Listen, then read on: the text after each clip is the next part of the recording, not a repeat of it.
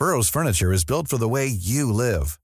From ensuring easy assembly and disassembly to honoring highly requested new colors for their award-winning seating, they always have their customers in mind. Their modular seating is made out of durable materials to last and grow with you.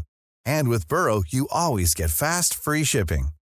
Get up to 60% off during Burrow's Memorial Day sale at burrow.com slash ACAST. That's burrow.com slash ACAST. burrow.com slash ACAST. This episode of 10 News First Person contains discussion of child sexual abuse. If this causes any issues for you, please contact reachout.com or Lifeline at lifeline.org.au or by calling 131114.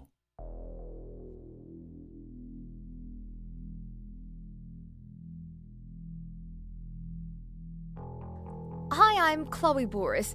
Within Australian Federal Police is a tiny unit called the Victim Identification Team. They're the ones who go through hours and hours of horrible child exploitation material trying to figure out who these children are and rescue them from abuse. It's an incredibly important job, but not many could do it. How do they cope being exposed to these confronting videos and photos, then going home to their families? They've saved 10 children in just the past six weeks. I was expecting to meet hardened police officers, but there's so much more than that. They're four incredible women, all mothers, who share a unique bond. Kirsty Clark spent years looking for offenders before moving to victim identification. Her friends would tell her she wouldn't be able to do this job after having kids of her own, but she now has two little ones and she's even more motivated. So you were just saying that originally you worked in um, identifying offenders, and for the past seven years you've been working to identify victims. Why do, why do you prefer this side of things? I guess the reason why I work in the victim identification team is because I understand how vulnerable uh, children can be, uh, whether that's been online or whether they're um, in their home. So I guess the reason why I work um, in the victim identification team is to um, rescue children from harmful situations. So, what is a typical day like? Like, what do you actually do?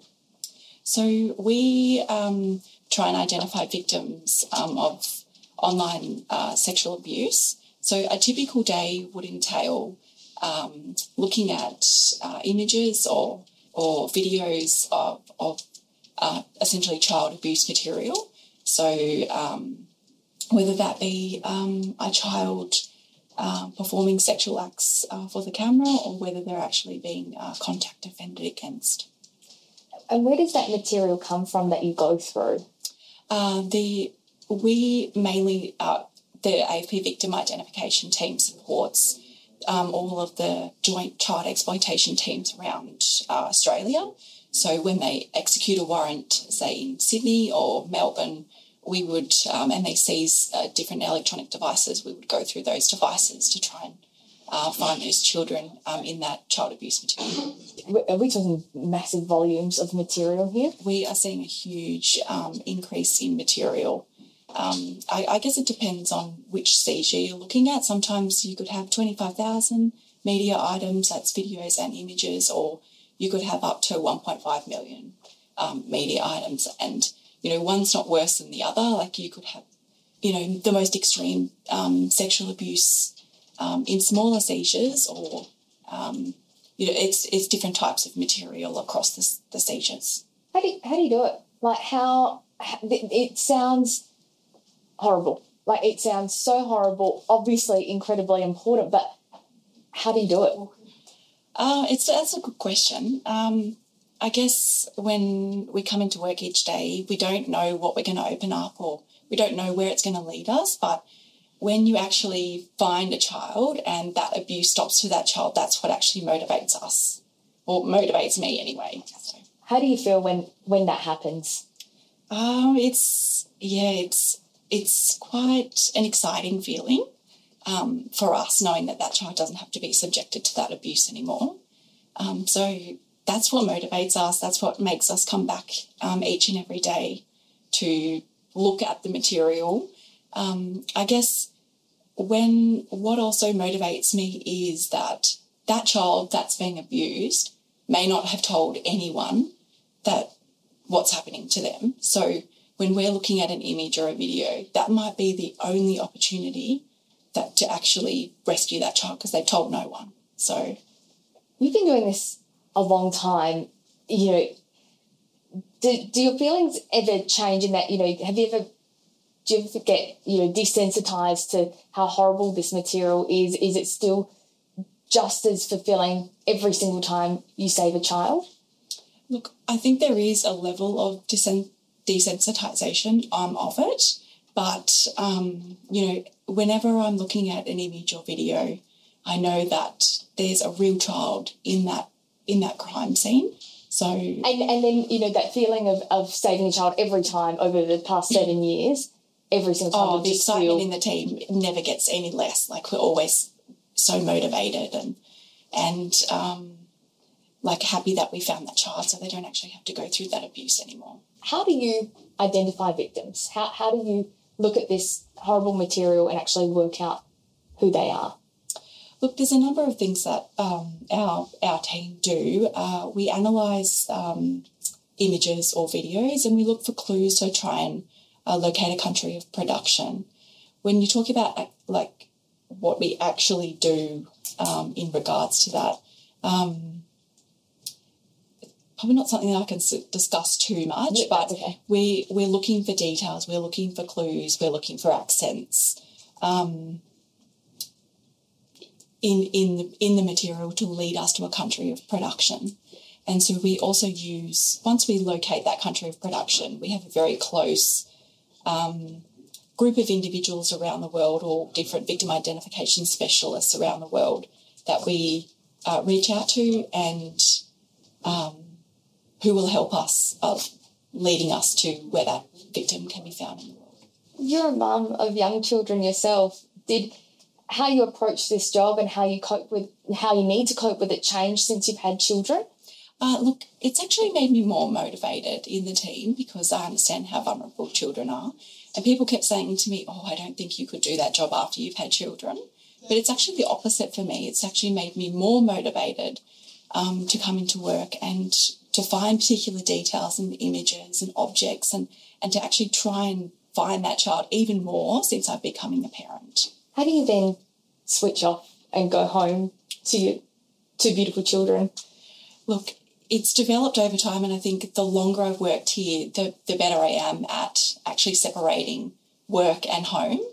Um, and like I have a, a, a number of coping strategies um, that we I put into place to in, in order to be able to separate those two. Um, so and also we have a very supportive uh, our teams particularly close. Uh, it's not like you can go home and talk about what's happening um, for you at work or what we're actually seeing or who we're looking for or uh, what child we're trying to rescue. So the team really comes together and um, is particularly close and we bounce ideas off each other. And so, yeah, so that's. Um, yeah. yeah. Oh, you can definitely tell that you guys have a, it's have a, a fantastic it's a unique bond. Yeah. Yeah. Yeah. And it's like no other team I've worked in, the AFP. Is this something you imagine yourself doing for a long time? Look, I hope so. As long as I can keep my mental health in check and, and employ my strategies, um, and able to cope with what we're seeing and what we're dealing with, I don't see myself moving. Um, so th- that's the plan long term, absolutely, to stay here and um, keep rescuing those children and, and keep identifying those offenders as well. Doing what you do, what's your message to other parents? What do you tell you know your, your social friends and and what what message what what one thing do you want them to know? I guess um, have open communication with your children um, and and teach them those boundaries uh, when they're really young and also to use um, to use clear words when you're talking about your body as well. Um, so um, no nicknames or slang or anything. Be really clear, open, um, and know that they can let them know that they can come to you with any situation um, that they that they need to talk about and listen. And I guess um, with kids being online so young these days, uh, they need to know that they're not going to get in trouble if something happens. We, we, everything's fixable, so and we can work through everything. So, and you know, over your your time with this team, obviously you have had a lot of wins. You've saved a lot of children, but is there one thing that you're particularly proud of, or one thing that just you know what what's just been your proudest moment with this team? Um, oh, I don't know. There's, uh, there's I don't know if there's one particular thing yeah, that I'm, I'm proud fine. of. Look, every year when we when we look at our stats for the year, um, every year that it's we celebrate whether it be 20 children, 100 children, each of those, each one of those stats is a real child being abused in a home here in Australia or overseas. So we celebrate every win. There's no particular case or no particular victim that's more important than the other. So.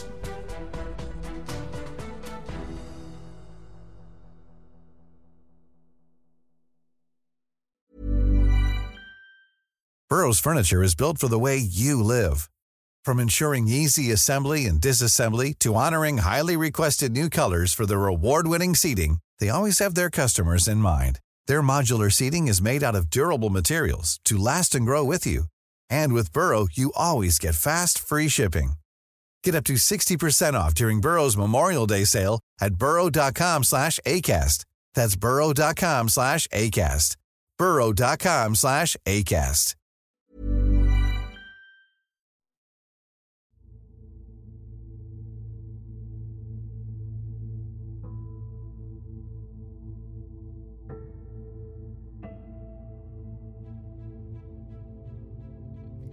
Kate Laidler's also been on the team for several years. If you ask her kids what their mum does for work, they say she rescues children. Over the years, she's got better at separating her work life and home life. Sometimes, though, it's impossible to switch off.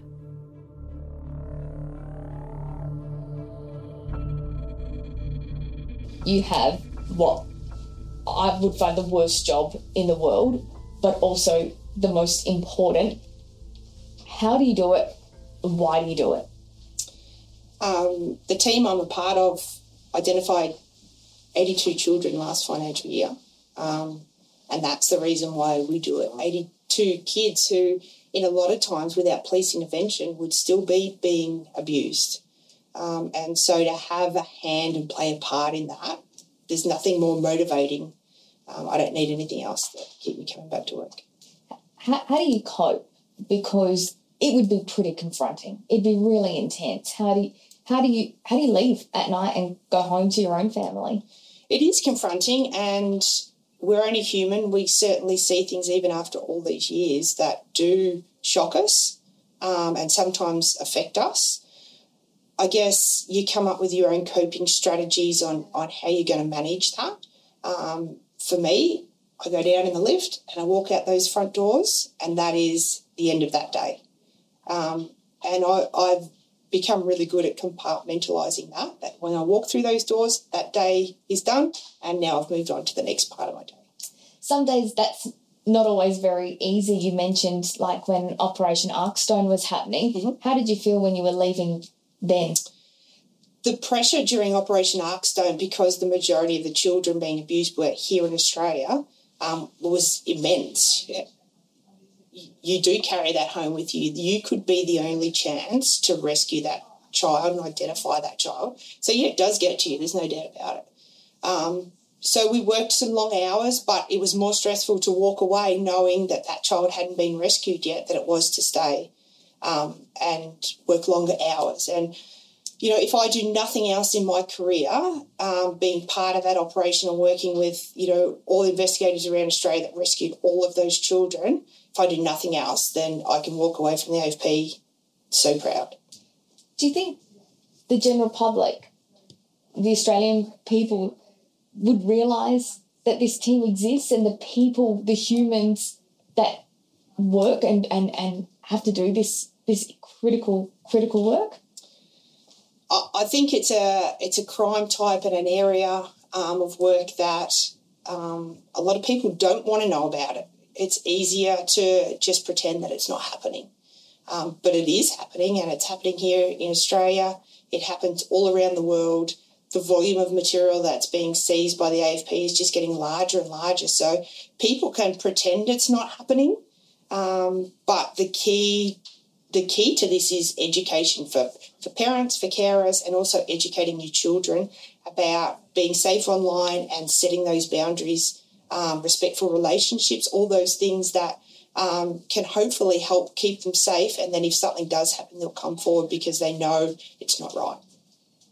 What do you tell people you do for work when they ask? Do you tell them? Yeah, it's a tricky question. It's a, and it is a conversation killer. A lot of people are um, they don't want to know much detail. And look, I wouldn't share much detail about it. And um, the things that we see and do, um, you can't unsee, you can't unhear. Um, and so I, I, sort of don't go into too much detail about it, but it is, I am proud of the work that I do for the AFP and the, the work that this team does and the work that we do with all the teams around um, the world, really. We celebrate every child that's rescued and saved.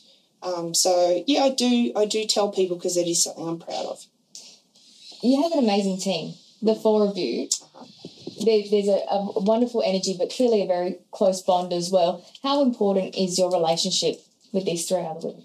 Oh, it's it's everything to our mental health. It's everything to our um, enjoyment to come to work. And that seems like a strange word to use, but we genuinely care about each other. We know each other's personalities, quirks, all those sorts of things. And that's really important to keep tabs on not only yourself, but everyone else um, and how they're going with their mental mental health. But if we didn't come in and have a laugh and play table tennis over lunch or whatever it might be that we do that we to give ourselves a break, then you couldn't just keep coming back here.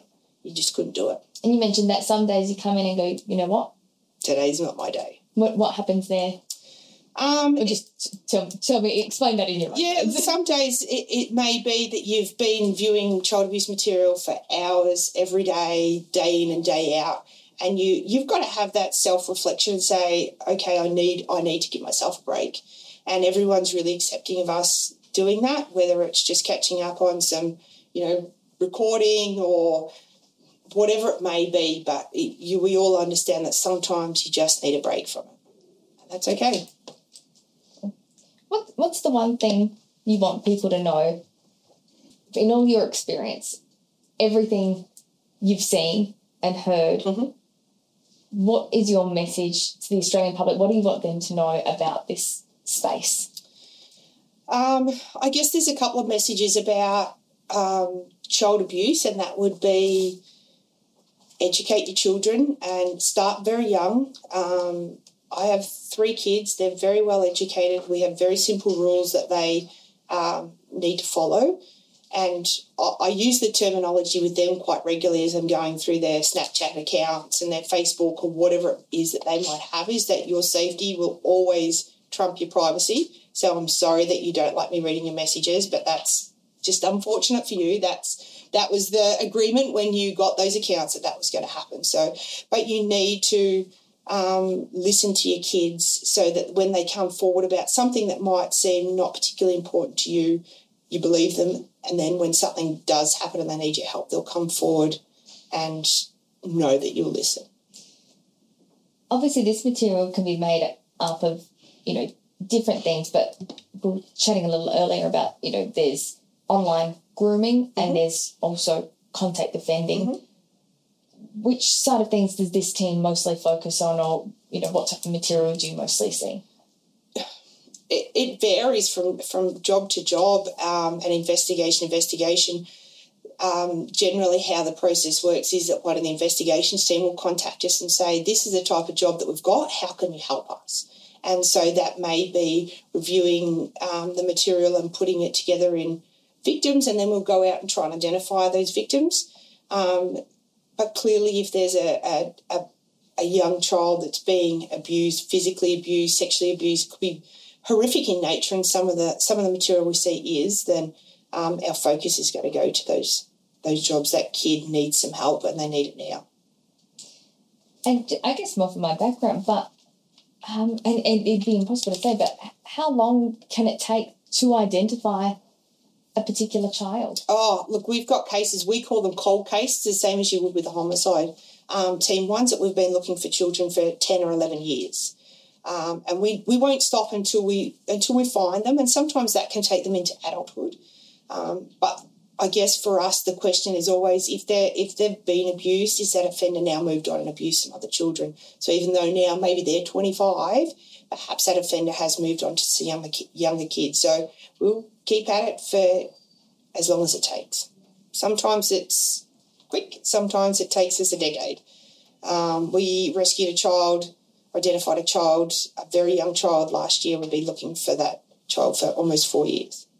So we just keep retrying. We'll re- review things. There's new technologies. We think outside the square of things that perhaps we wouldn't have think of thought of previously. Um, might be we'll go to someone outside the team for some ideas because they've got some different experiences or backgrounds than we have. Um, but we'll persevere. Four years when you finally, finally could identify that victim. Yep. What was that moment like? Um, to be honest, I almost fell off my chair because we had tried so many things for so long and with no success. When it came back that we had, we'd identified that child, we had a name for that child. Um, it's a it's a mixed emotion. It's a sense of relief that you've finally got there. Um, it's pride that your perseverance has has paid off, um, and also I suppose relief for that child too that um, they possibly won't be subjected to that abuse anymore. And you've had a hand in that. One thing you said just stood out that child has a name. We often hear about these statistics, but every single one of them mm-hmm. is a child with a name. Mm-hmm. And, a, and, a, and a family who cares about them. Um, and we're not fussed whether that's an Australian child or whether that's a child overseas. A child, um, it's it, it is the the child has a name and they need our help, and that's that's our job. Is it hard to come to work sometimes? Um, not generally, no, no. I mean, we all take our breaks and have you know leave and and whatnot, but I certainly don't get up every morning and and struggle to come here. It's it's. I mean, what more motivation do you need really than to to know that that's what you're you're helping a child that perhaps no one else was going to be able to help you don't, what else do you need really to come to work? And your own children, you've got teenagers. Mm-hmm. Do they know what you do for work? Um, I rescue kids, according to them. Um, no, they don't know. They don't need to know the details. Um, uh, you know, they they're, they're educated in, in you know, respectful relationships and who can do what, who can touch you where, and about how they should be treated and all those kinds of things.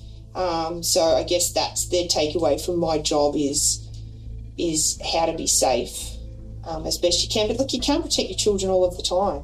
You know, I, I send them off to school or I send them off to sports or wherever it may be. All I can do is educate them about what's right, how to be safe, and what to do if something happens and they need some help.